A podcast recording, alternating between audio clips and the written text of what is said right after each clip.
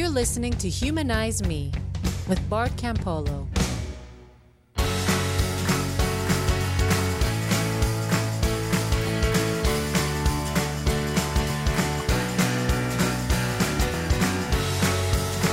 Hey, everybody, welcome to Humanize Me. I am Bart Campolo, the humanist chaplain at the University of Southern California, and this is my podcast. And if you're new, it's actually pretty simple. I talk with artists and community builders and scientists and all kinds of really neat people. And we try to figure out how to use the stuff that those people are learning in their lives to help the rest of us build more loving relationships and make things better for other people in the world and cultivate a sense of wonder and a sense of gratitude for the privilege, the unique privilege of being alive and conscious in the first place. Um, and so it, it, you know, and sometimes, to be honest with you, sometimes I don't have a guest. I just talk, but not this week. This week, I'm really excited as you can probably tell from the tone of my voice, because the conversation you're about to hear is me and Hank Green, who, if you're an internet user or I don't know what they call it, like internet person, internet participant, you may know Hank Green because he's a huge internet personality. He and his brother John run a YouTube channel called the Vlog Brothers, which has millions of followers, and and they put out amazing content. And they they they they have another one called Crash Course, which is much more educational. Um, the one is entertain entertainment, the other is education. John runs an, another one called um, the SciShow, which is about science. I mean, actually, if you go to his Wikipedia page, which I did, you will see that there he has he has produced more stuff in the last 12 minutes than I've produced in my entire life. And actually in the conversation we'll get into that and we'll talk about why why he is so productive and why I'm not. And in a sense why why what he's doing is a really good thing and why sometimes it's a good thing not to be so productive like me. Um and so it's it's a it's a really cool conversation. It's a long conversation. I'm warning you. And you may want to skip to the second half if you don't have that much time, because in the second half, we get into this really cool conversation, cool part of the conversation about how the negativity on the inter- internet affects us and how we can sort of filter that out and how we can become part of the solution to the negativity of the of the conversation that's going on in our country right now sort of the toxic polarizing stuff and and it's really practical stuff I, I just like as we were coming up with the ideas that we were coming up with, I was thinking, wow, this, I don't know about anybody else, but this conversation is really good for me. I'm going to use this stuff. So, anyway, that's if you want to know more about Hank, you can find him all over the internet, but you can also find stuff at bartcampolo.org, which is my website, which is also where you can find information about the, the, the book that I wrote with my dad, um, Why I Left, Why I Stayed, and the movie that's coming out that John Wright made about my dad and I sort of working out our relationship, uh, Christian and humanist. And, and, and also, you know, for a lot of people, you might want to check out the website because I, I, increasingly people are sort of like, I'm struggling in this relationship, or I'm struggling as I'm coming out of faith, as I'm making a religious transition. And I coach and counsel a lot of those people via Skype. And if you want to know how to get in on that, you can find that also at bartcampolo.org. But enough, enough of me telling you about cool stuff um, oh, I, but I will tell you that John's movie, this is kind of cool. John screened his movie at Pete Rollins Festival in Belfast this past week. And so there were like 200 people there, a real mixed bag crowd, a bunch of Christian people, a bunch of secular people. Um, and evidently they loved this film. Like there was applause at the end and people laughed at all the right places and people stuck around for an hour afterwards talking about it. So all of a sudden, I, you know, I am really excited about this. Film. I haven't seen it yet with the music mixed in and the cool coloration and all the things that they do to finish off a film. I just saw a rough cut, but I think it's I, am I'm, I'm kind of excited, and they're going to be screenings all over the place. And so again, bartcampolo.org, or you can go to campolofilm.com, which is the other place you can find out about that. Damn it! I can't believe I just sound like a running advertisement for myself, and I don't mean to. It's time to get on to this conversation. I think you're going to dig it. Me and Hank Green, here we go. I'll catch you on the other side if you st- if you stick around till the end, or if you fast forward to the end. I'll be back with a cool reading from Robert Ingersoll because, like, that's what I do. All right, here's me and Hank. Let's go. Okay, I'm going. Are you, are you in a, like are you in a good headspace to talk to me today? Like, if there's one thing I'm really aware of, it's that you have so many things going on. I do, but I like I want to force myself to get into a good headspace to talk to you. Um, yeah, or, or or else or else what? Yeah, or else I will just continue doing the same thing that I would be doing, which is probably not actually productive.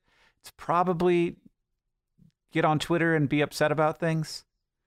Um, it's amazing when you have a lot of stuff to do that you can still uh, fall back on those those sort of uh, you know behavioral tics that we all have, and I've been doing that a lot in the last two days, and I want to get out of it.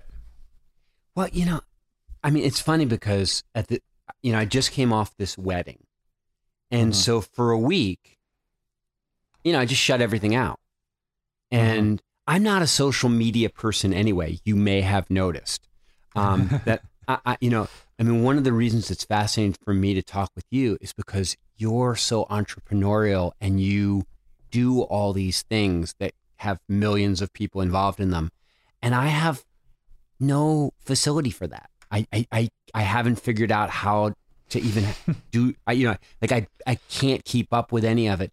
But one of the things I have noticed is, is that even at this wedding, I watched some of the younger people and they couldn't stop themselves from stepping out of the moment that they were in to check on what everybody else was doing elsewhere.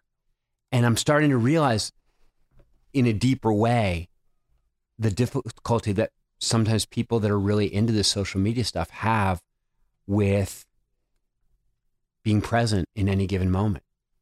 And it sounds like Yeah, I I just returned from a trip to Amsterdam, uh, where I had a, a convention that I was running that was very like amazing and exciting, and I met a bunch of people I've never met before who are doing really cool things, and I got to meet a bunch of fans, and then I had seven days afterward to just spend time with me and my wife and my six month old son going around this really unique, interesting place, learning about stuff, interfacing with people who aren't like me, and talking to people. And Amsterdam is great because it's not just Dutch people; it's German people and French people and people from Africa, and like it's it's all oh, over oh yeah. And uh and so like just like having and also just like wanting to make the most of every moment while we were there because it was a really short thing so getting up really early even if the baby didn't sleep good and going out and doing all of the things that we had planned to do and seeing amazing stuff that we would like you know are very lucky to be able to see and then I kind of get back to Montana, which I love. I love it here and I love my life here.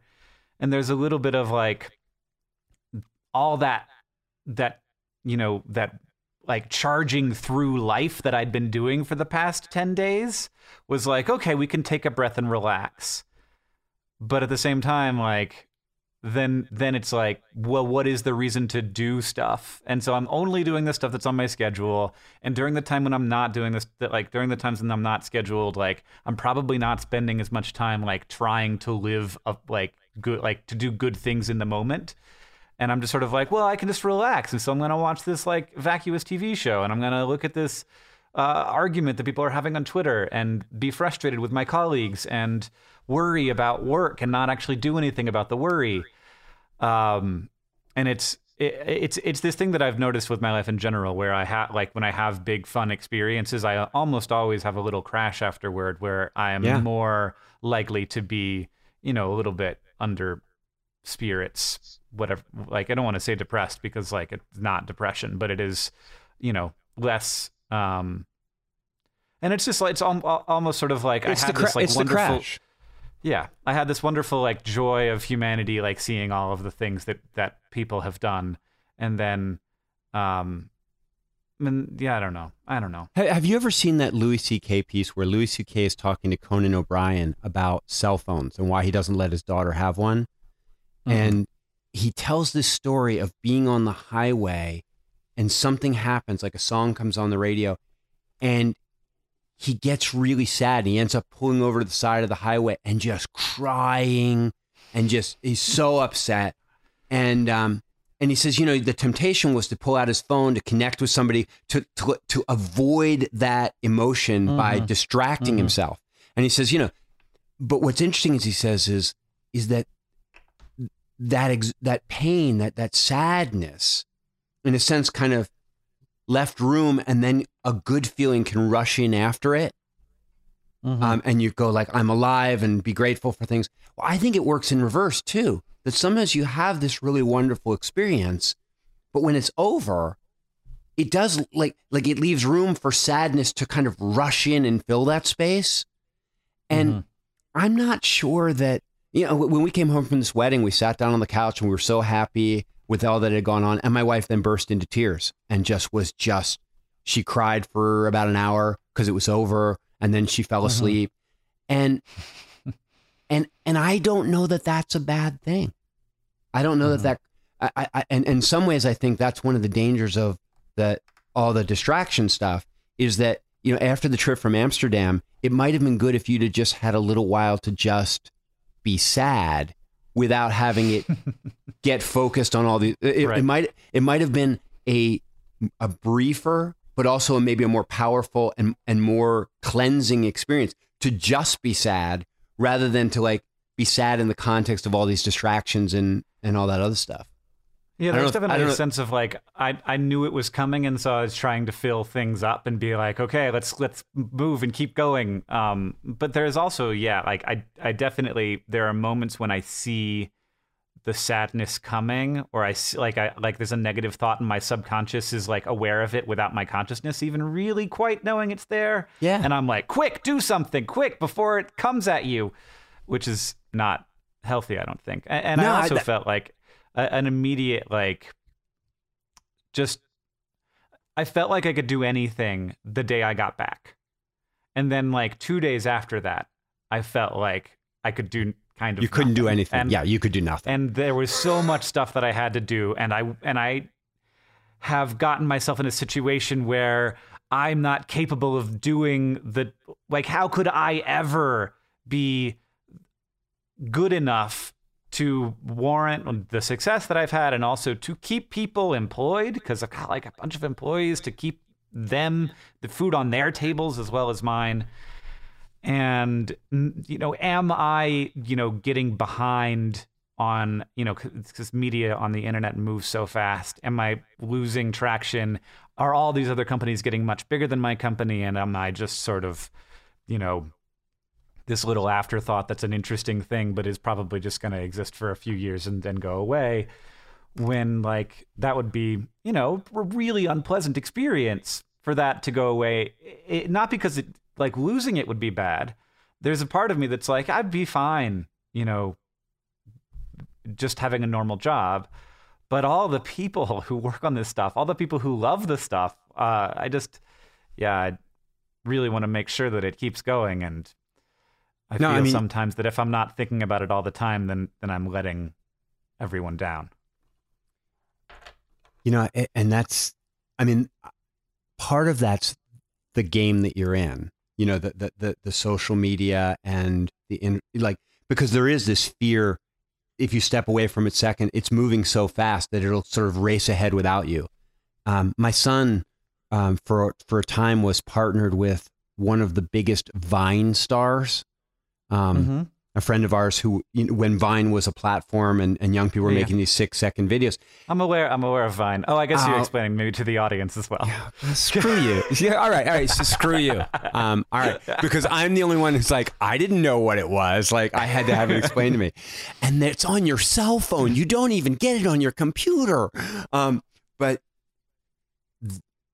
his this guy every second of every day was checking yeah. to see how each video was doing and how and it was it it was insane it was it was mm-hmm. insane making and i thought once you catch that tiger by the tail i don't know how you ever let go of it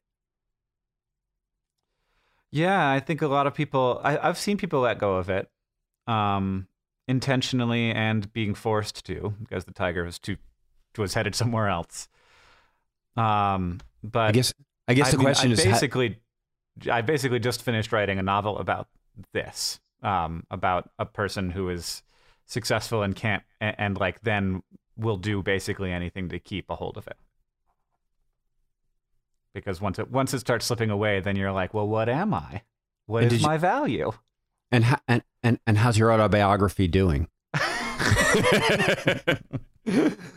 yeah, Yeah, I feel like it, it worked a lot better as a novel because it would have been so like uh, self-congratulatory, and also um, I feel like, uh, you know, like first world problem whiny.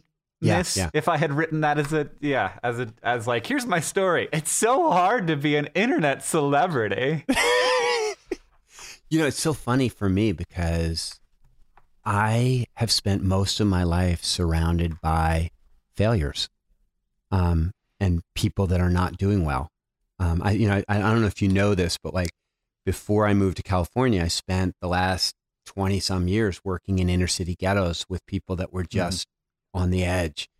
And, and so what's funny is, is that I, I can't imagine being, and, and, and I myself sort of squandered an Ivy League education and a tremendous um, sort of back, you know, family background and, and, and, and a famous father. And also I squandered all of those resources multiple times over and like managed to like, you know, you know, pull defeat out of the jaws of victory over and over again. Um, I don't know that there's anyone who knows you who would agree with that statement. And I will say that that fame and success is such a weird thing because to to me you are far more famous than your father. Because I have no idea who that guy is. Yes, well, I guess I guess you you just didn't spend enough time in the center of the evangelical community. Um, but but the weird thing about it is is that financially, I you know I have not fig- all the good work that I do in the world. I haven't figured out how to monetize any of it, and so right now, like I'm on the edge of moving back to Cincinnati because I can afford to live there and getting a job as a barista. Um, because with all the, the, the notoriety I've gathered as the humanist chaplain at USC and writing books and doing, like, I still haven't figured out how to get anybody to support the work or to pay for the work. And so when I look at you and see you actually, I think, putting really important messages into the universe. I mean, not just about funny, not just funny videos, but like the science stuff, which at this moment in our history, I can't think of anything really more important than trying to convince people that science is maybe a better way of understanding the world than Fox News. Um, but but like so I feel really but you figured out a way to pump all these good messages out there and turn it into like succeed at doing that. I I, I mean I am incredibly successful at not making money while doing good things. Um, and have been I for have I have have been for 30 Yeah. years. Um, and, I and- have and- several several friends who are in your boat who just make remarkable, amazing things that I just I when I consume their content or their message or whatever it is, I'm like, this is genius.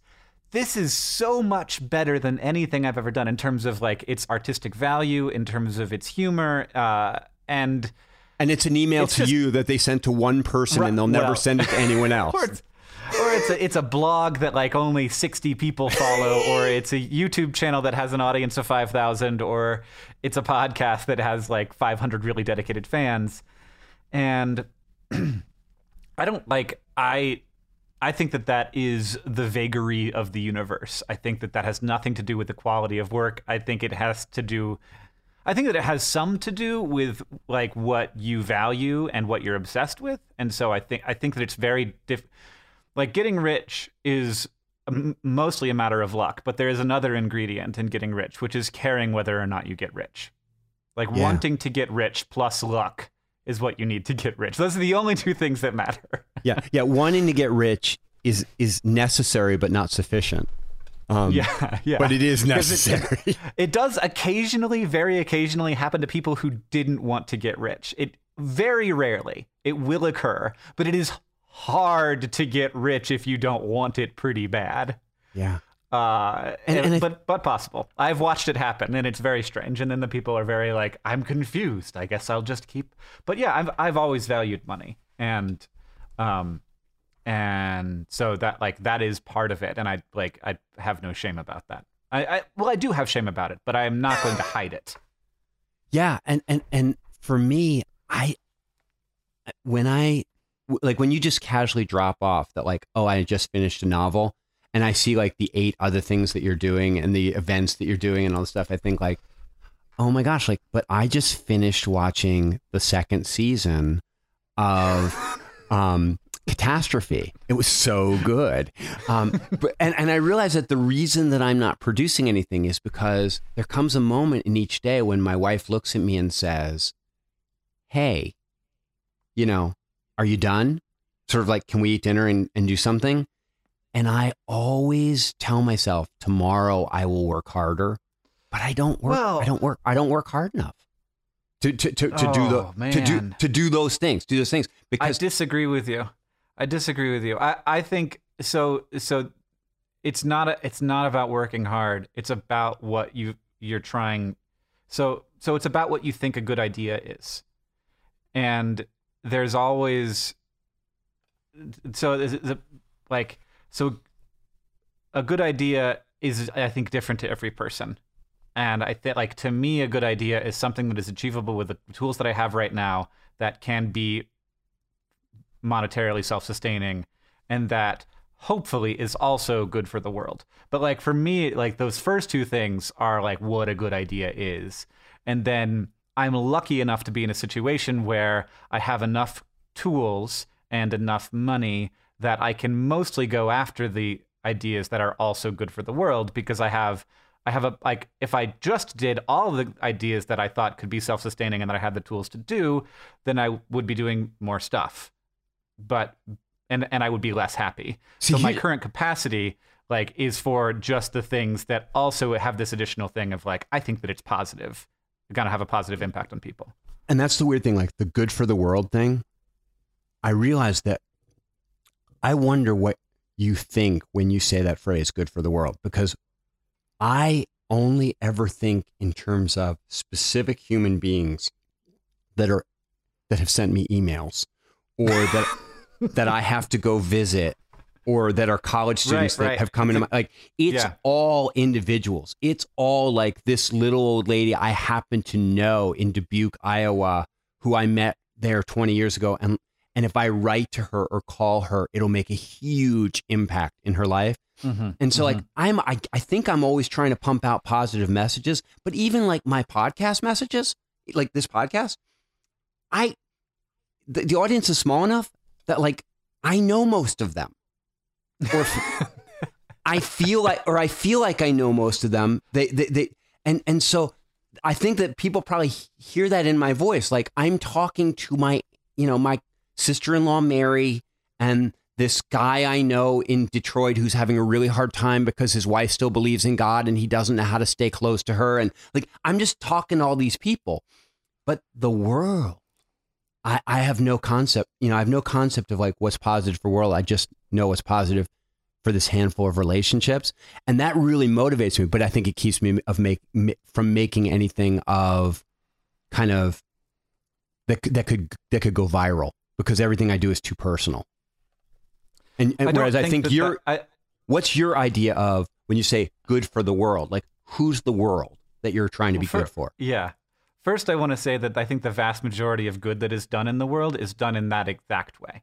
That really the good that gets done is person to person, human to human relationship thing, where you know I help you get to the airport, or uh, you know you're having a hard t- like anywhere from like you need a, a ride to the airport to like your son has medical bills that you cannot pay and is going to die like like eh, or or your son has died and like I'm there for you to help in whatever way like that's the vast majority of good that gets done in the world Right. and so all all of these people like you know me or whoever else you're looking at a, people who have a much smaller impact on a much larger number of people. And that's really appealing to me because for ego reasons and also because it's easier to monetize and also because I can. And I and I do think that it's and I do think that if you if you can have a positive impact on a lot of people at the same time then like at like 100% like yes. And I I'm so like I get so energized by the fact that that's possible for me um but there are also times where I absolutely say no to something that I think Bart Campolo could never say no to. Because I'm just like, no, I can't. I can't. I can't. I can't uh, do the high school graduation speech at my at the high school in my town. I can't go see, you know, go to the the you know teacher who does special ed in my school who their students loves my videos so much. I can't go see them. I can't. I just like that one-on-one small scale stuff. I just that's I- my whole schedule. That's that's that's my whole week. Is that not Yeah. is, is that stuff? Yeah. So I and, and like I say no to those things, and I didn't, and and for a long time I said yes to them. Uh, but but what would happen is every time I do one, I would leave having said yes to another, Yeah. or at yeah. least or at least one other, because like when you're in the room and they're at, and they're like, hey, can you do this other thing? You're like, oh, of course I can do that. That's wonderful. I'd love to. And but so like I have had to start saying no to absolutely everything because I know that if I say yes to one thing, it will be yes to five things by the end of the month. And I feel really bad. But you see, here's Like, it what's feels terrible. But you see, here's what's funny is you feel bad about saying no to all those things.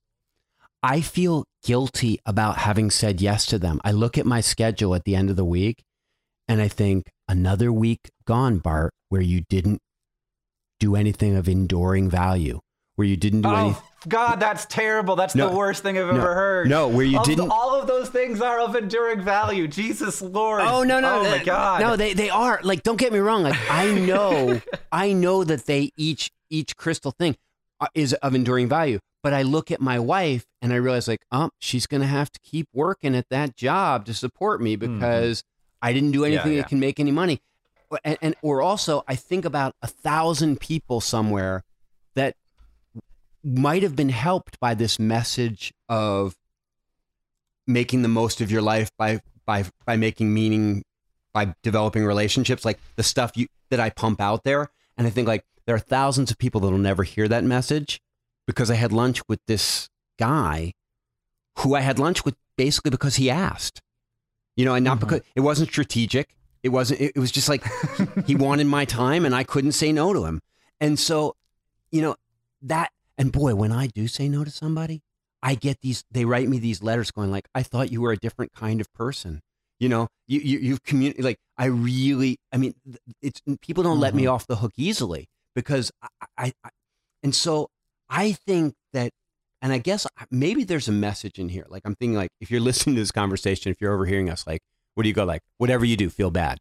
Um, but I think it's the other way around. I think that there need to be some people in the world who don't succeed on a large level because they're busy having lunch with people that need that like ask them. And I think that there are other people that need to not have lunch with people that ask them so that they can put out messages about science or messages about goodness in a way that will reach lots and lots of people. And I mean, I know it's more lucrative to do the latter than the former, but but I think that that's a side note because you know my guess is that even if I said no to everybody and tried to be a bigger deal, I, I, suspect there's something some sort of fun. Like I suspect that there's some sort of instinctual thing that says, look, you can be really good on this on this one on one level, but you might not be as good. And I think maybe there's something instinctual about you that goes, "M- maybe you're doing the most good you can do by keeping it by broadcasting, you know, instead of Mhm. instead of I don't know. I, I but but I, I- I get when I came when when you reached out to me the first time, and I you know, and again, like I spend no time on the internet, so I I you know I was completely on. I'm you know I'm unaware of everybody, but when I then honed in and thought like, okay, who is this person? I was just so thrilled that you were pumping out the, that kind of content because even the stuff that is just for fun, it's not mean. it's And- possible. And there's a lot of stuff out there that derives its fun from being mean to somebody. Yeah. And so like I I I mean I I- don't know I I'm not trying to blow smoke in your ear, but like I'm going like I think what you're doing is important. Even though it makes you money. Yeah, well, I mean, I I do I do too. Um, so thank you, but it's uh, it's very nice to hear that from someone. Yeah. Um, but I also don't think like I listened. The The first thing I found of yours, it was it was my, you know, uh, it was the thing where you were talking like sort of post election and I was about to have a child and or I had just had a child and I was just so despondent. It was a terrible moment. Yeah. And uh and I was looking and, and all I was seeing was like hot takes about what went wrong or um why whoever is did a terrible job or um why America made this terrible decision. And then I listened to what you had to say and I was like, "Thank you someone for for responding to this in a way that isn't about anger um and is about like understanding and compassion but without without necessarily forgiveness because I think that people get those things confused that they think compassion is forgiveness and that understanding is forgiveness. Um and it's like, "Oh, I understand why you did that and thus it's okay." No, I can understand why you did a thing and also say like like you are a damn fool. Yeah. Or or Uh, that for forgiveness that. or that forgiveness is absolution, which it is not. Like, Right. I forgive you, but what you did was wrong. Right. yes, this is also a very important point. Um and uh which I for, for to be clear, I do not forgive yet uh Americans who have made this choice. Uh, but I but I think it is very important to understand them. Like I think that without trying to understand a problem, like that's the that like what how are you going to solve a problem you don't understand? Like it just you're just throwing stuff at the wall at that point. And uh and you know when it's all of us throwing stuff at the wall, then it's all going to cancel it, each other out. Um so I uh yeah, I needed to hear that and I was like who is this guy? And then I looked you up and I was like oh this has been and you have you I mean I have a lot of affinity for a lot of what religion does, and I often feel like like uh, in the in the secular world, even in the science world, we suffer from a lack of a lot of what religion provides, and you know, and that is like outlined by the fact that you know conservatives give more money to charity than liberals. And I, i'm like that is a that is a frustrating statistic for me. We like i feel like we are the compassionate branch of uh of us politics and we should be like why why on earth would we give more? And it's because we don't have organized institutions that tell us how to give. You know and we're supposed to like all make those decisions separately and on our own and quietly and uh instead of being like here is the plate that you put money in once a week And and that's the And uh, I- that that's exactly right. And the funny thing is, is that people know better than that about every other part of their life. They know that if they want to quit drinking, they can't just sit Mm-hmm. in alone in a room and do that. They're going to have to get with a group. If they want to get in shape, they got to join a gym and be part of a group. They they understand that like none of us are very good at living up to our most cherished values. That we need to sort of surround ourselves with people that's so that, true. that reinforce those Yeah. values and underline them. And so so that you know when i start to let down you go like hey i thought you i thought we said we were gonna you know eat healthy this month. And you're oh yeah damn it. And you know and and that, that which is why smokers who are part of families that are smoking almost never can give up smoking. Or you know mm-hmm. that, that there's this sense in which we are we are tribal. We are incredibly influenced by the people around us. And so you would think that a bunch of smart scientific people resolving that they wanted to live lives of moral depth and and and joy and and and excitement for goodness would go like well damn it if i want to live by those values i better find a group of people and institutionalize it. And they just mm-hmm. and, and we just don't. And so that we can't. It's it's because because i feel like one of the values is individualism one of the values is every person is supposed to make their own choices and every person is their own king you know is their own pope and But here's the funny and, and like that value is Yes. so deeply ingrained in our society that it's like and it and, I, and I, like I, individualism is great and it has lots of advantages and I think that it's done lots of good things for uh for our you know for our whole world and our culture and individual people but there's like it also has drawbacks and this feeling that we all have to figure it out on our own is a huge one because man is that hard Well, you know, it's funny because I, I was thinking of Søren Kierkegaard, um, the Danish existentialist of course philosopher. of course you were And uh, yes, of course I was. And, and Kierkegaard once said that it is only in the context of the group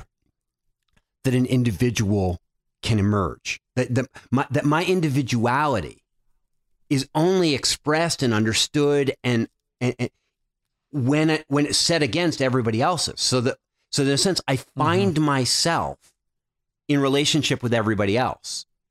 And so the idea that, well, I don't want to join a group because I want to do Mhm. my own thing. I'm like, you know, here's the funny thing is you won't be able to do your own thing unless you're part of the group. You- I, I, I'm thinking, you know, in, in the sense, it's, I have a friend who's a cook. And one time he said to me, he said, the one thing I've learned, Bart, is that if you want, if you, if you want to cook, don't own your own restaurant. Because if you own your own restaurant, you'll never cook. Yeah. Um, Yeah. That, that, that you're too busy paying bills and, and, and, and, and ordering linens. And, and I think it's that same way to an individual. I go like, oh, you want to be an individual? Join a group. Because unless you join a group, you'll spend all your time doing things that you're not that good at. You need to be a part of a group where somebody else is good at that and that and that, and they just want you to do this thing that you're amazing at. Yeah, but Bart, what if we disagree on some fun like some very small topic that we can't we can't resolve? Then it all then like how can I trust these people to be part of my group? Uh, I've seen I, I get I get that feeling sometimes where I'm like I'm working with people and I'm like, but that thing that you think isn't right. And I kind of like I kind of don't want to do a show with you because you're wrong about that thing. And that's even more common when I'm working with people who are different from me, uh, who like have had different upbringings or are you know not white dudes. Uh, like I find that more frequently do I find like little tiny things that I'm like mm, I'm not so sure about that. I don't really like that perspective, and thus I'm kind of maybe not going to want to work with you. And I'm So and then I when I hit then when I hit myself in the face because I'm such a stubborn and terrible person. You know, it's so interesting because I think that there's a certain kind of smart, science oriented white guy, not to put too fine a point on it, but that Yeah, I know, I get it. that cares too much about truth. Like that mm-hmm. that being right is too big a value compared mm-hmm. to being kind or being mm-hmm. together or be or or like mm-hmm. that that that that truth is more important than value. And so that they're willing to sacrifice value for truth.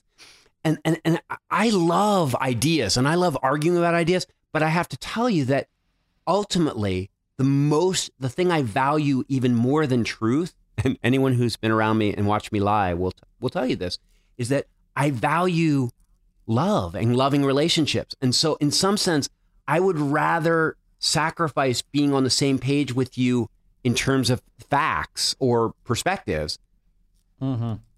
if, if we can stay if now, now there's a limit to that there's a limit to that but it's just like sometimes i see these white science guys and i'm like wow being right is more important to you than being together And- and, and or than being than being kind. Yeah. and I think that ki- kindness is a really and I like I I have come to the the conclusion that this this is the example that I'm I hit myself with over and over again. I have lots of friends who are super into astrology because I live in a pretty hippie town, and I know that astrology is super fake. And when my friends talk about their astrology readings, I am like, I need to find a way to uh, to listen to this conversation in a way that even when I'm being quiet, they can tell I'm judging them, and they can and they can tell that I am imagining them in unkind ways.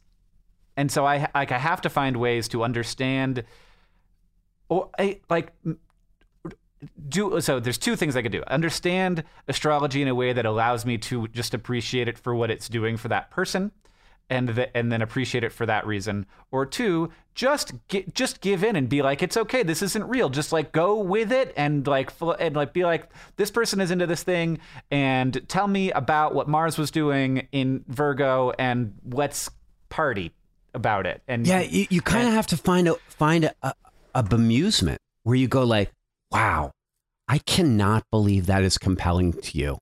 Like, that, that, that, I mean, yes, that is but- how I feel. uh, But uh, you know, I, feel cannot like that's believe that is kind com- way of, but but Yeah. but like since it is, you got to tell me more about that. Like, I, I Right. like to explain that to me. But I think the thing is like I don't get angry anymore when people no, yeah, I believe in mad about it. No, but but but the thing is like, but I also don't. I, I I'm I don't get contemptuous anymore because if there's one thing, it's funny. Like the the whole phrase, the free thinkers movement. I always laugh about free thinking because I'm like, if there's anything that science has taught me, it's that there's no such thing as a free thought.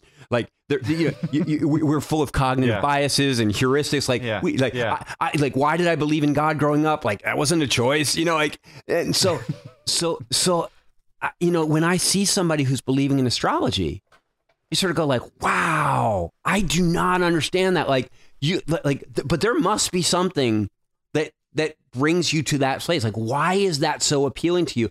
And and to recognize that it is appealing to them for some reason. Um, right. Well, I, I mean, I, I think I get why it's appealing. Like, it's it's an opportunity to talk to somebody about like what you should do. It's it's just like it's basically therapy, just unlicensed, um, which is fine. And like, I think astrologers. No, it's Like- it's like- not. It's not. It's worse than that. And the only reason you're saying that is because you're. The only reason you're saying that is because you're Sagittarius and you all think that way. Um, I, well, It- I no, think, it's, like, it's not that- like it can be really bad. Like like people are locked into like original sin for Christianity. Like it's a horrible doctrine. It's There it's, are bad ideas. it's it's There a absolutely bad, idea. And so Yeah. like, but the fact that a person has adopted a bad idea doesn't make them a bad person. And and now now don't get me wrong. I can't be close to somebody who is really wrong about things that are really important to me. Like I can be mm-hmm. loving to them and I can be kind to them. And I can even be respectful and listen to them, but there comes a point at which intimacy, friendship intimacy, closeness, that that's reserved for people who on who, who on some level share share some really basic elements of the worldview. And that's why I don't think you can have like these Unitarian Universalist churches. I think there's only so close that a bunch of people with different worldviews can get to each other. And that's why I mm-hmm. think secular people need to create communities. But when you say like, yeah, but I but what happens when you disagree? I'm like, there has to be a range of things at the center where you go, these are the things that we really do agree on. And that you kind of mm-hmm. can't be part of this intimate circle if you don't agree on. Um, Yeah. But then there has to be, you know, like uh, there has to be some wiggle room out there where you could just go like, wow, it is so fascinating that you like that. I, I, I, I, you know, tell me more. But, but I'm convinced that the most important aspect for this community building that secular people don't grasp is, is they. I think that they are afraid that that by joining a group of people, some of whom don't agree with them, that they will have to give up their belief or give up their their truth. And I just haven't found that to be the case. Like in I, I don't I, I don't think those people have enough experience at at at being part of a community to understand that like lots of communities have lots of people that don't agree on lots of things, but they what they do agree on is this thing in the center that defines the community. And I think loving, mm-hmm. you know, I, I you know, with all due respect, I think loving relationships and trying to make the world better for other people and cultivating a sense of gratitude for life, like if, even if it's just those three things, like that's enough to build a community around. except that we really just love to argue now. I mean, I like I've watched the internet start a culture war over basically straw men and just like just Im- imagining that the that other people are saying things that they aren't even saying. Yeah. Some of them are, but it's you know it's a tiny minority. It could be like it could be like 150 people that have like built a culture war because we are so bad. We are so not built to communicate this way. And uh and so when I like uh, so I think there are legitimate interesting thing like discussions that need to be had around social justice and how we make the world a more fair and equitable place. And They're not going to be had we- on the and those those discussions Well, are not. I, yeah, they're- not going to yeah, happen on the internet. They're not going to happen on the internet. what we had instead was was like a reaction that basically got us Donald Trump as a president. Like there are there are young people who were so convinced by this uh this backlash against social justice that they became like I thought like it was this it was this sad super sad moment as not a moment but but for over the last few years as I've watched this happen where I've I have seen like I thought what was going to happen was that the you know that the people with these stodgy worldviews were just all going to die and then we would have a new progressive world. And watching young people get swayed over into um you know uh i don't know like the, the defense of the status quo and of and of whiteness and of maleness um it, it has been so sad You, you thought they you really thought they would die out. You thought they would die out, and you didn't realize like that the internet had the ability Well, to bec- spawn new ones, to spawn Yeah, young well, that- spawn young that- that- idiots. not just the yeah not just the internet but in general because like my experience with young people like we are liberal we are progressive and that's and and then like this whatever this backlash wave thing was like yes there, that there will continue to be people who are fighting for the status quo and feel as if they are being attacked uh bec- by fairness um and of course i'm i'm strawmanning myself right now but uh but what if I what if, what if I told you? Do you remember?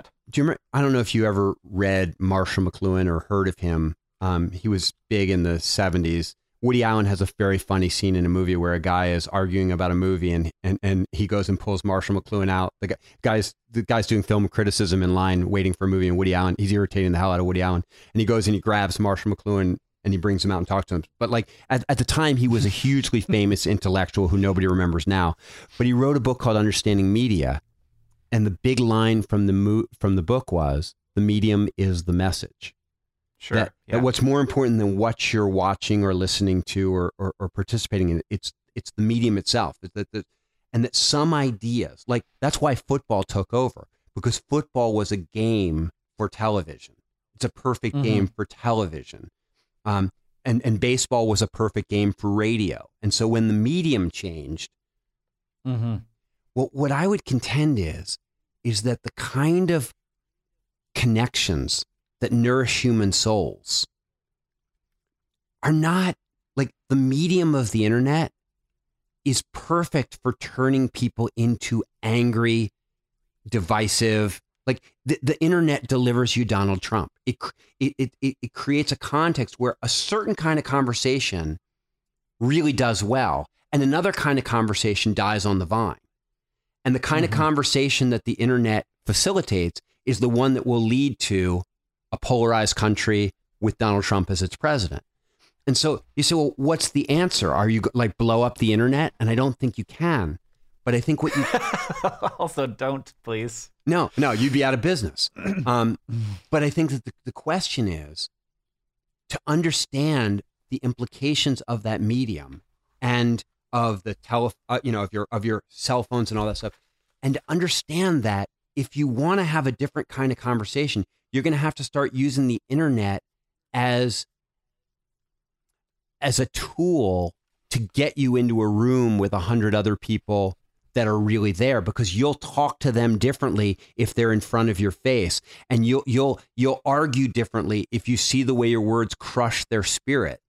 And so that there's this sense in which as human beings the internet we've taken a tool that was sort of meant to like get us together and we've used it as the get together we like we're like it's almost like where you the, the wedding invitation becomes like Mhm. the whole wedding. And you go like, no, no, no. This was just I'm sending you this to get you to the real party. And the real party is when we're together in a room together. And and and and so what I'm convinced of is is that the internet is going to crash us and and this this way of consuming food and and and money and air travel and all this stuff like it's all unsustainable. But on the other side of it, I don't think all those things will go away. I think that people will realize that they have to be used more judiciously in the service of human relationships because as human beings, that is what we are actually wired for. And so, I, I, I mean, I'm just convinced that the internet isn't isn't a bad thing. I just think it's it's people thought it was everything, and they didn't realize that you, there's a certain kind of con- the most important kinds of conversations that need to happen for our tribe cannot happen on the internet. So I, my counter argument is that right now we are experiencing the internet as it exists right now, and and in in a very, in a very real way, it's saying that the internet is a medium is almost like saying, you know, radio waves are a medium. You can broadcast TV over radio waves. You can broadcast radio over radio waves. You can broadcast a cell phone conversation over radio waves. I think that the internet is a lot of different medium media. So you, like Facebook is different from Twitter, is different from Tumblr, is different from Vine, is different from YouTube.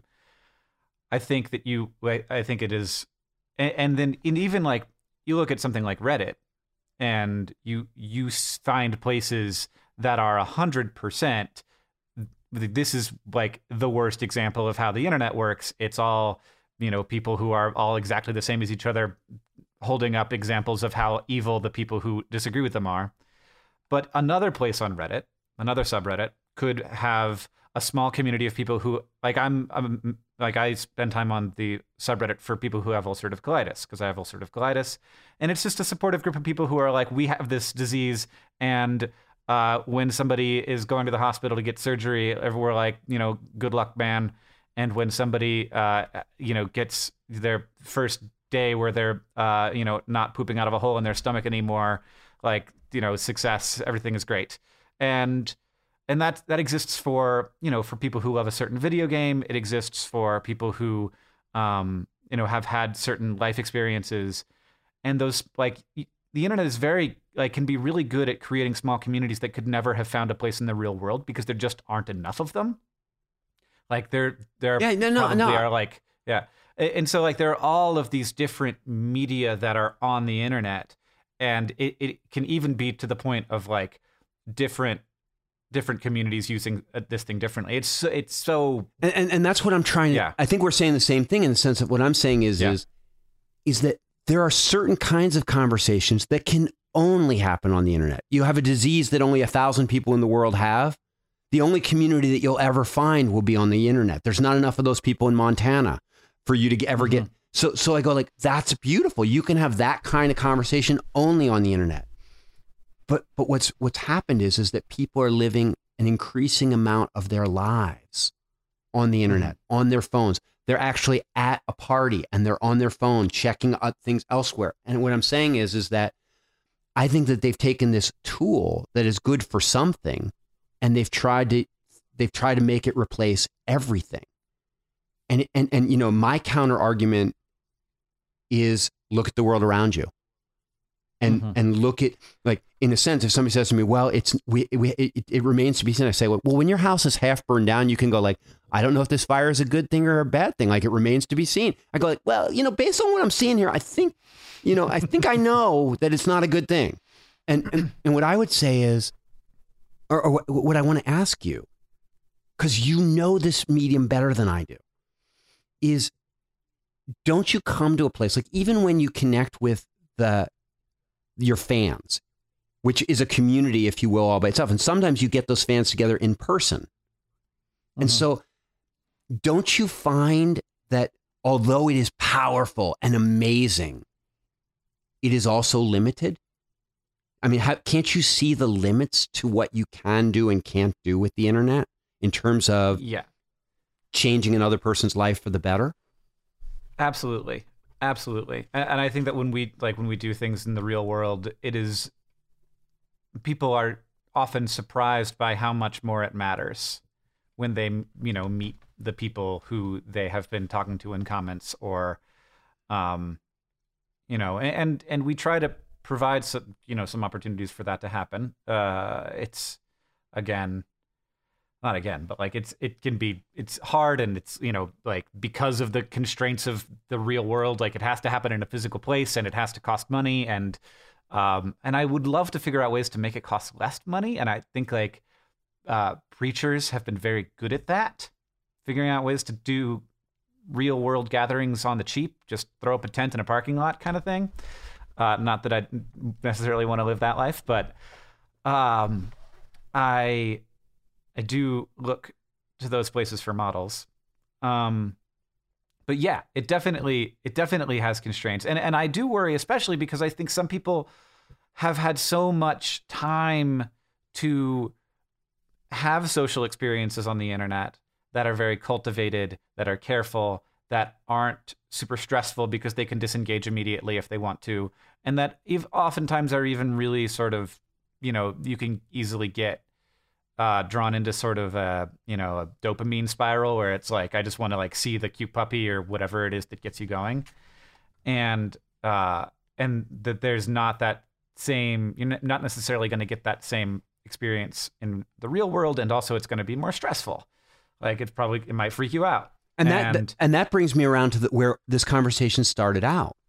Coming back from Amsterdam, coming off the wedding, and sort of going like, in some ways, the thing that human beings are going to have to learn and teach each other and teach their children is how to how to come down or or how to resist that little dose of do- dopamine, how to defer gratification, how how to have a phone and not pull it out, or how mm-hmm. to how to program your phone so that it can only be used in a way that that that you can handle. It's like alcohol, where there are some, the problem isn't alcohol itself. The problem is that some people don't have enough restraint or are susceptible to alcohol in certain ways and and the key is not to eliminate alcohol from the world. The key is to give people tools to cope with it. Born, mm-hmm. I'm boring you that bad, aren't I? I have a six month old child. There's oh. lots of reasons I might yawn.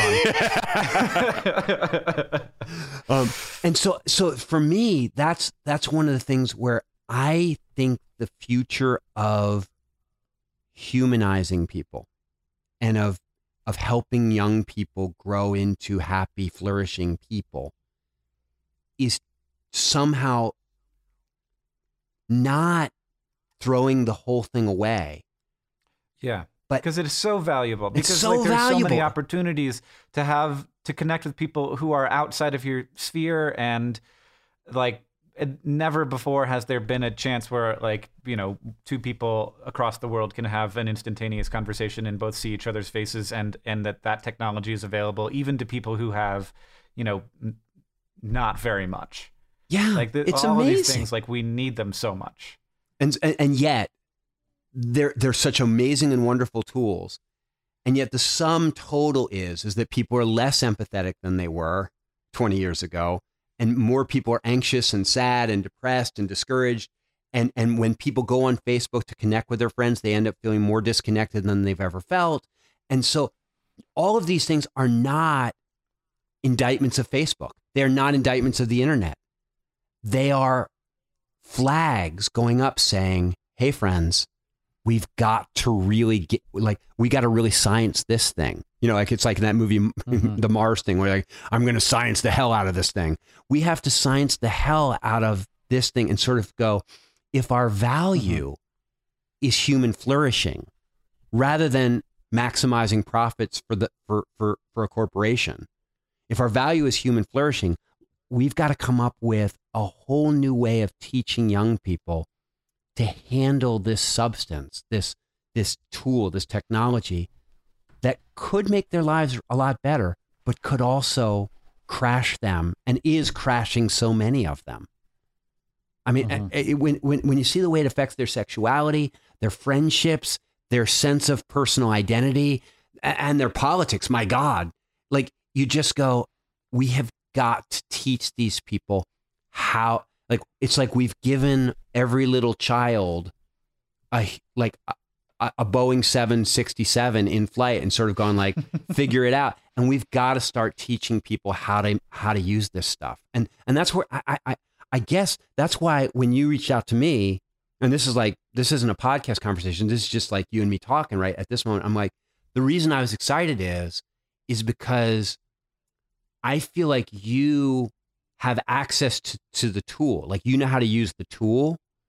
And you sort of, I, I felt like you were reaching out to me saying like, Hey, we know, we know there's something like wrong with the way people you, with the way people use these tools.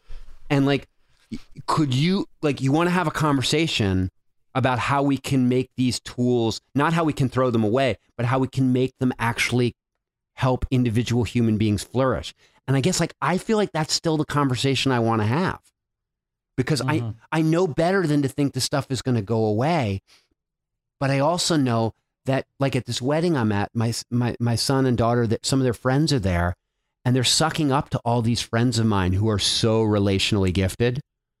And they're going like, Mhm. we don't know what it is about you people, but like we want more of this.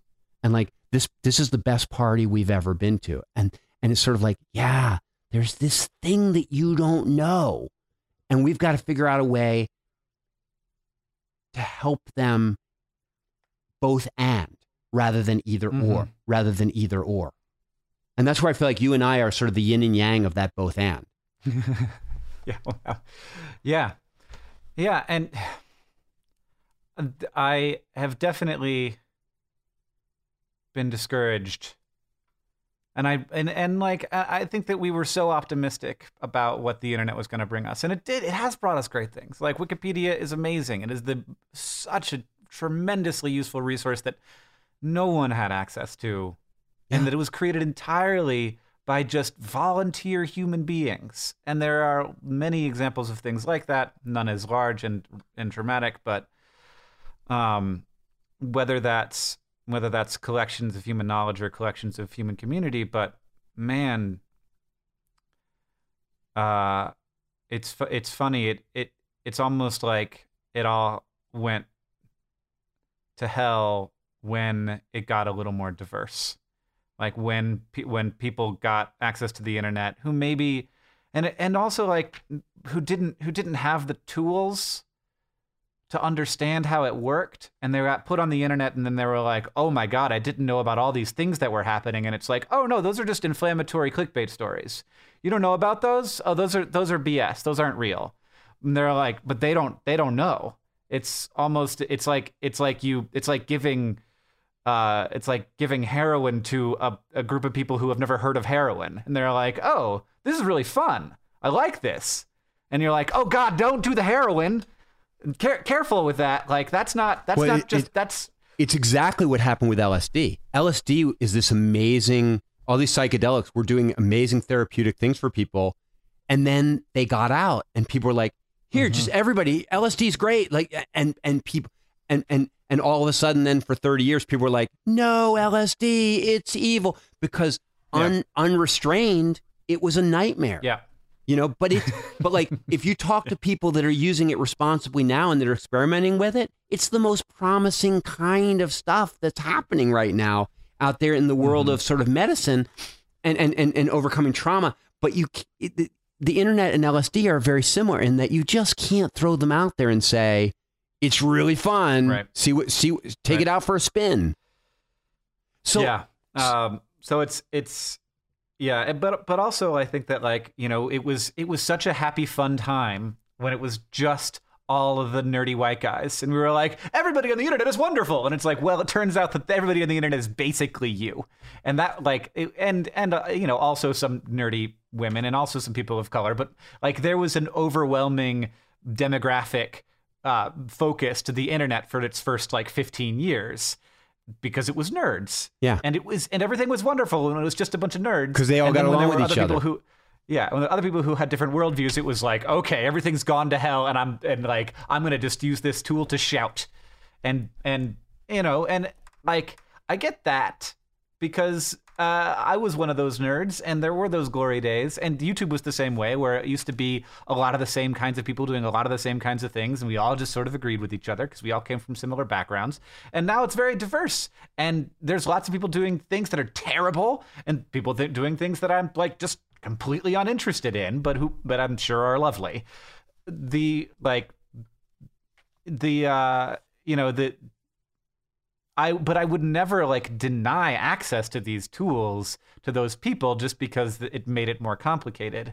But we do have to find ways to coexist. It's like a weird like coexisting in this nation of people that is international and that has like opportunity for direct touch but mostly exists inside of these little bubbles and so when the bubbles like brush up against each other then there's suddenly these so ugly. giant sparks and flames and gasoline fires that occur so let me ask you a question. Um, let me ask you a question. I don't, I don't, know. I yes, please don't be. Please let the question not be how do we fix it. no, here's my question: Is okay. It, I, again, like I don't think you fix it. I think you teach yourself how to how to to like you can't fix the ocean, but you can teach yourself how to be a better sailor. Um, mm-hmm. and I guess my question is: Is there anything like you live in that world. And on the one hand, I go like, well, you're obviously not that great a sailor because like at the beginning of this conversation, you were totally bummed out. um, but, but I think in general, I feel like you do sail pretty well.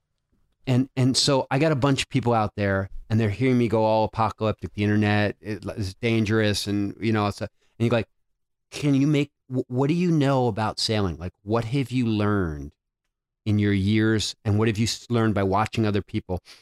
Uh, you know, about like how to filter out fake news or how to recognize bad tendencies or how you know what do you know that can help me be make make more of my life in the internet?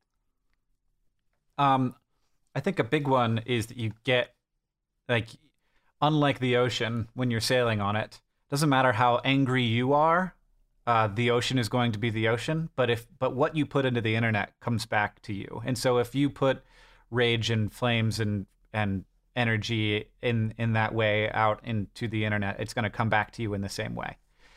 And um, and if you are calm and respectful and thoughtful and you think about people complexly, then that the majority of what comes back to you will be those kinds of things. That's not all that will come back. There will always be people who will you know, we just made a video on SciShow recently where we uh, used like, you know, language that recognized the existence of transgender people and uh, and just us saying words those ways made people feel like they were being attacked by us because they have so become so convinced that um, that language policing is the downfall of Western civilization, whatever that is, and um, and and so you you catch those things, and I think you catch them more if you're certain, like if you are not a white dude, if you are a person of color, if you're a woman, you catch those things more than if you're you know the sort of default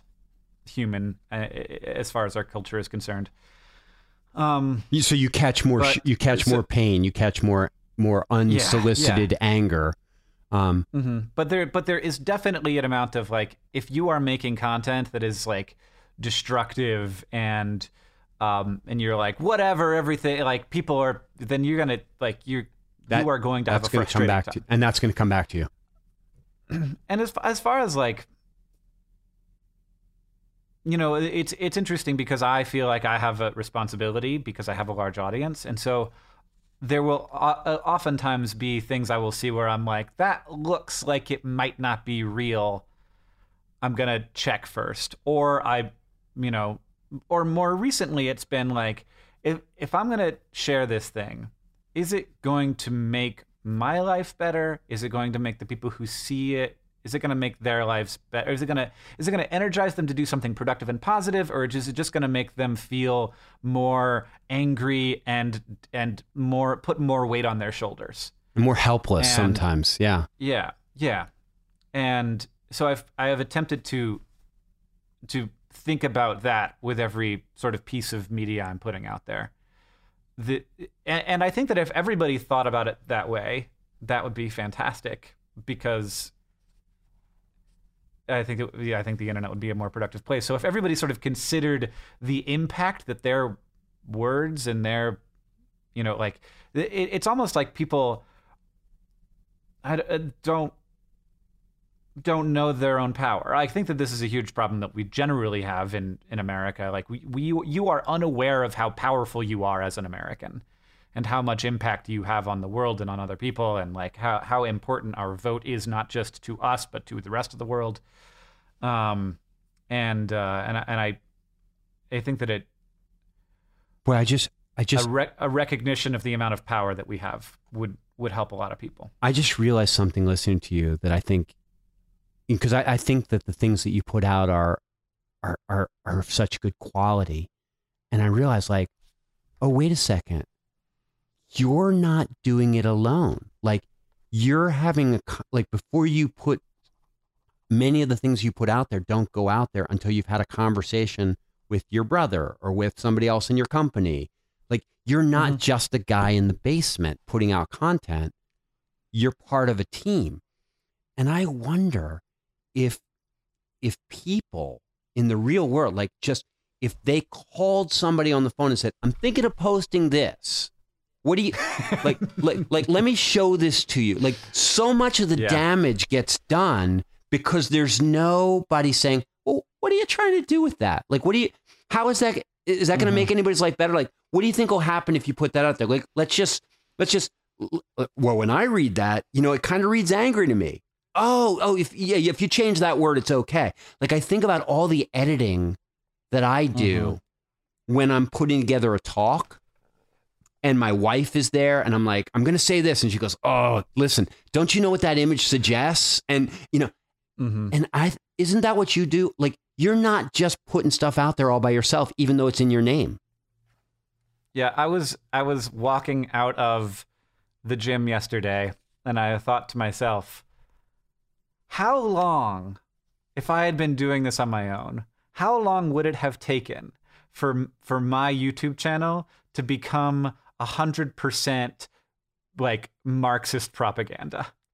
Just like railing against the financial system and uh, like the the stuff that really pisses me off in in modern society where like like the financialization and how we how greed runs everything in America like how long would it have taken if John wasn't there to be my like to to To temper you. be a to temper me and also to like be that person when I like write a script that I know is a little bit on the edge, be like, John, is this okay? Like I'm sharing this with you. I don't want to do a thing with our thing that isn't all right with you.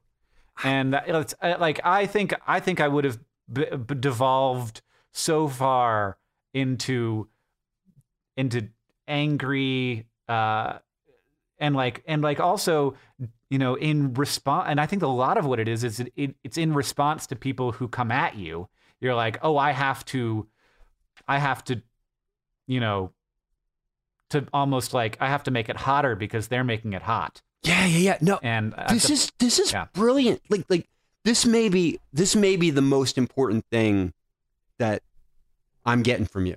Cuz like I'm thinking no, no, no, listen to me, listen to me. Cuz like one of the things that is very known about me is I have a very recognizable personal brand. Like like w- w- people go like, "Oh, what would Bart do?" They know what Bart would do. They what would Bart say, but they know. Mm-hmm. Like like I'm I'm just I'm a caricature of myself. And so but like that's cultivated. And so what happens to me sometimes is like, and I actually did a podcast a few months ago where I somebody wrote me an email and I was going to send them something that was mean. And one of my students Mm, was like, mhm. dude, that's not your brand. That's not who you are. that's that's off brand dude Don't send that. And and they were right. And I pulled it back and I didn't send it. I sent something different. And I ended up in this wonderful having this wonderful encounter with this person. To your point about what you put out there is what you'll get back. I put out I put out warmth and I got back warmth from somebody who, yeah you know, was prone to dislike me. And and but what I realized was is she was protecting out my brand because she knows my brand and she cares Mhm. about my brand. And I wonder how many people we need to almost do a buddy system where we go like, I'm still me on the internet and you're still you, but like I'm gonna run everything by you because you're you're here to protect my brand and and and I'm here to protect yours because our brands are for sort of similar. But like I think that if people had one other human being that they had to actually interact with before they broadcast stuff, I think it would change It- it- everything. But you, yeah, you're imagining the internet in a way it doesn't work, where like I wait more than 13 seconds before I tweet something. Like I don't run a tweet by John, uh, but I do. I, I will do that with scripts occasionally, but with a with a tweet, I won't run it by John. But I do kind of think about what he might think, Well, and and and, and he and so like and you know what he might Yeah. think because you've talked with him a lot about your personal brand, your your angle, So what think- you're trying to do. yeah. So it doesn't have to be some kind of yeah, it doesn't not not like every time, but having some person that you talk to regularly about this stuff is absolutely val- and and I I think that might be part of why so many of the really not just popular but also like not um you know not like reactive things on the internet like productive things instead of reactive things are teams you know small teams of people who trust each other Yeah. usually two people Yeah, Like- and that's the thing. Like, I'm thinking, like, if you just had a person that every week you got together and said, like, now what are you trying to do with your social media? Like, like what are you worried about in the world? What are the things you're trying to put out there? Let, let's review some of the stuff that you put out last week. Let's talk about how we could, you know, because you're going to use the same language again two weeks from now. Like, like that. Yeah. I, I think if people were talking to each other about their messaging in, in to a real human being, their messaging would get better almost within a week, within two Yeah. weeks, their messaging would get better. And then they would be putting out better stuff and they would be getting back better stuff. Mm-hmm. Yeah, I mean, it's it's uh, putting together that kind of support group is very appealing to me. Uh, I feel like hard in practice. I, I I just, you know, I think I think some people do have that. I'm thinking about a particular person right now who tweeted something this morning that I thought was. He he's been you know in the middle of a lot of controversy and uh and people think that his perspectives are not what his perspectives are. Mostly he's just trying to have a good time and have fun, but also he's like trying to be a little bit irreverent and be a little bit like all of this stuff. It's just like hullabaloo and none of it matters. And people are trying to make big deals out of stuff that isn't big deals. Uh, and and you know that kind of perspective, which all, all oftentimes is a is like, oh my god, I was just trying to say something and you're attacking me for for using this word when it's not like I'm not trying to be offensive with the word and like what like tr- stop trying to like make everything into an issue kind of perspective, which like I, get- I get it, it can be really frustrating, especially when you have a large audience and people are always coming at you. Um, but he tweeted something this morning that was clearly like meant to rile up his haters, but it also was kind of a gross thing that the people he disagrees with and that his haters think that he is would post. And so like he's he's turning into the thing that his haters think he is because they because because he's just reacting to them and he's so frustrated by them and I'm I'm projecting all of this because I don't even know him that well. But I'm just like I'm like, dude, don't like just take a step back and not like if you want to get up in their business, love what you do, have a good time doing it, have fun, and but also try to be a little bit better. And you know, I bet that was was that tweet proactive or reactive? Because I'll bet like he didn't need to send it out there. It was apropos of nothing, oh, right? Oh no! Yeah. Oh, it was out of the no. Absolutely, it didn't. No, it absolutely did not need to be there. And I, I almost responded to him with like, "Dude, what the fuck." Like I, And- I and when- so, and when so I- almost did pub and publicly because that's what you do because you're always creating content as a content creator and I'm saying like well like I, like it's time for me to create some content and this is my content for the day I'm going to get an argument with a guy on the internet and, and so instead So- I sent him I just sent him a message Oh, and I was like I "Well, love you. like, I love you because that's what I would have done. I would have said like, don't send him something publicly. Call him up and say, hey man, yeah I'm I'm with you. I'm rooting for you. I think you can be more effective if you do it this way. But my gosh, think about it. Like he didn't need to send that out. So if it, wouldn't it be great if that guy had a partner? And Yeah. and and they were Yeah, and talking he and, and going like, And- what are you going to do this? What do you what do you think needs to be said this week? He said, well, I think I really need to like f- give a big fuck you to everybody, and this is how I want to do Mhm. it. And his partner said, listen, man, I know what you're trying to do overall.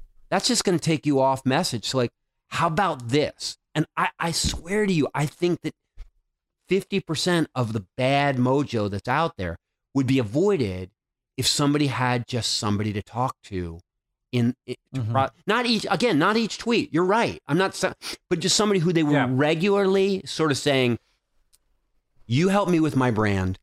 I'll help you with your brand. And and this is not like people that are monetizing. This is just like my my aunt you know my aunt mary like she has a brand too. Her facebook page is a brand and the way she responds to other people. And just to go like hey tell me about your week on the internet this week and let's talk Mhm. about like is that really who you want to be? And where did you get the biggest positives? And where did you get the biggest negatives? And let's see how we can how we can tweak these messages so that you're sending because you know every secular humanist has a responsibility to be putting out messages that send that help educate the rest of the world that goodness in a secular way is positive and is possible and fun and joyful you know like there are people that are trapped in crazy christian prisons because they don't think there's any other way to be a good person. And so if a humanist hones their message in such a way so that they show somebody this, th- they could actually be liberating another human being into into a better way of life. And so it's important even if it's just you responding to your aunt Sally's wedding pictures, it's important for you to just stop. And I don't think any of us have those conversations unless we're having them with another human being. Right. And, and so the only feedback we get is the numbers. And so what we see is what does well, what gets the most likes, what gets the most shares, and that that like sort of thoughtless uh you know I'm having this impact people are liking what I'm doing but it is disconnected from the reality of the impact it's having where people are sharing it because like it like whether people are sharing it because they felt good or because they felt bad uh, is completely removed from the equation. And it is actually much easier to get people sharing something because it made them feel bad You know, that's, made them feel angry one of the big questions I ask the college students is at the end of this thing, like, how are you keeping score? You know, like, mm-hmm. and so for you, for you as an internet provider, like one way of keeping score is how much, how many views or how many, how much money comes in or how, but like on some level, like with, with these, with my podcast, at least one of the ways I keep score is I look at actual emails from somebody who says, I heard this podcast and it made me do this. I mean, I had this experience a, a few a few months ago where a guy wrote and he said, "I heard you do this podcast about this life being the only one you have and making the most of it." And he's and, and about relationships. And he said, and I reached out to my sister who I hadn't talked to for 10 years. And we connected and we reconciled some stuff. We started talking. And then like last week, she dropped dead unexpectedly of a heart attack. Hmm. And he said, if I hadn't listened to you, I wouldn't have reconnected. And he said, I'm grieving my sister, but he said, he said she died and we were we were connected when she died. And he said, it's it made that that podcast made a huge difference. And I sort of go like, okay, I, I don't know how many views it got or how many listens. I don't care. Mhm. Like if it got enough listens to get to that guy, like that's just a different way of keeping score. And I think that one of the things that people, especially with big, you have to balance out both those ways of keeping score. In a sense, like if you don't have numbers, you can't keep putting out your messages. But if, Mhm. if numbers are the only thing you're looking for, you're going to put out shit messages. And so you've got to balance out like I want I want quantity so that I can keep doing this good work.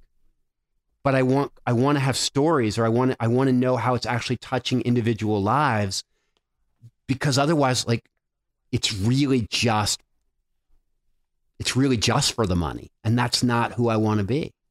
And and and again like for the mm-hmm. average person listening to this podcast, they're not talking about money, but but it's the it's still click, it's still like number of likes, number of listen. Like people care about just being they just care about about the about the impact that they're having out there. And somehow we've got to sort of train ourselves to go like there's two kinds of impact and at different times they're they're both important.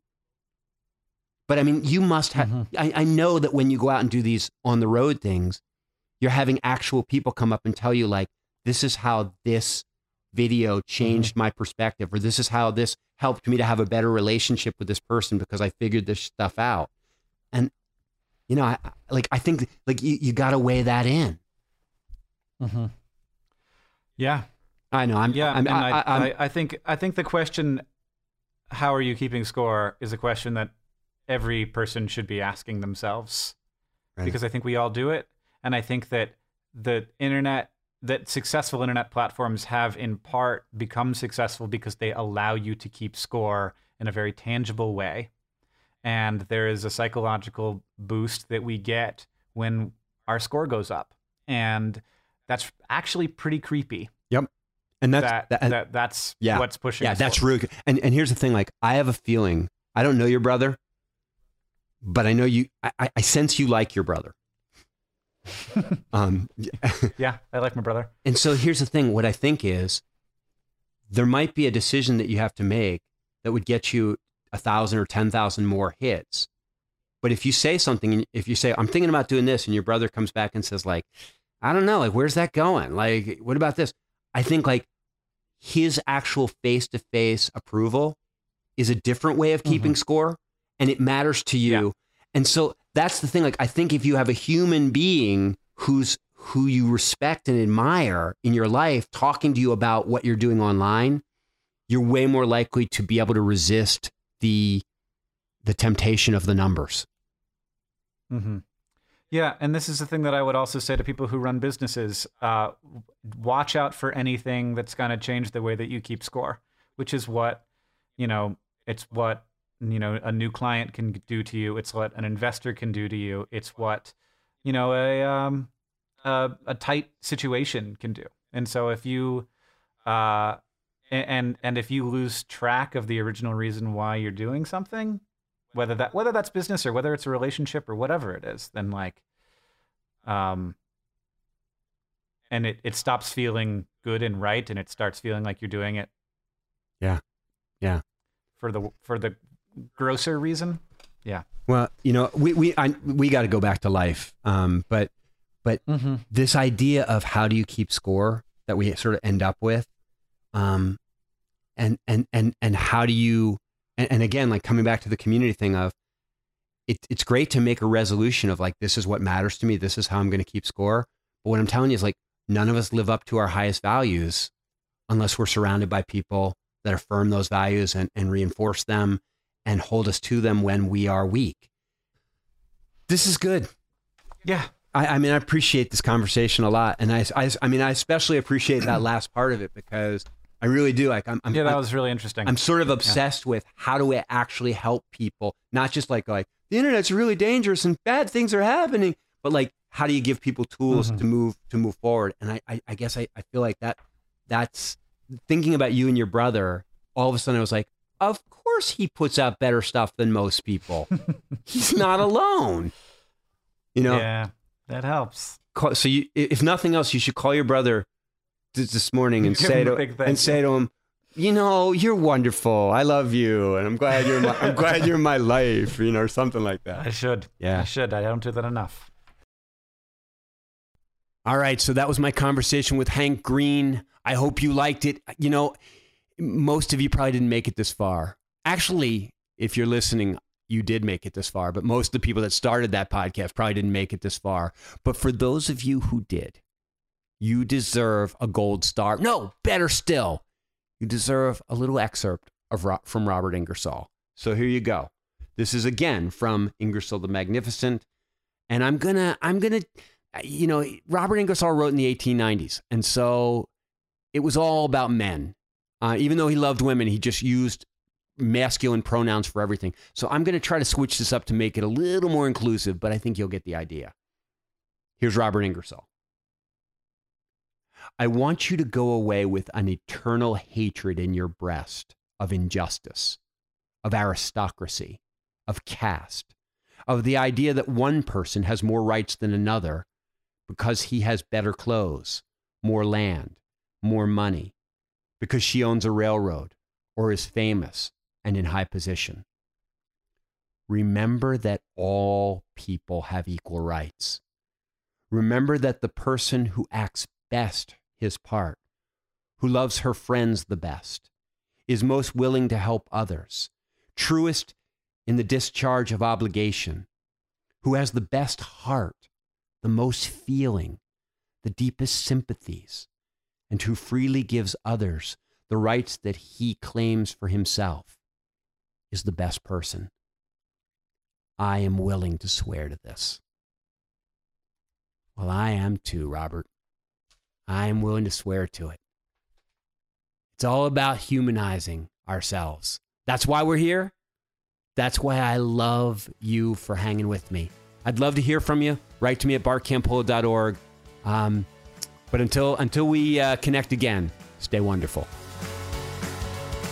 For more information about the work of Bart Campolo, please visit bartcampolo.org.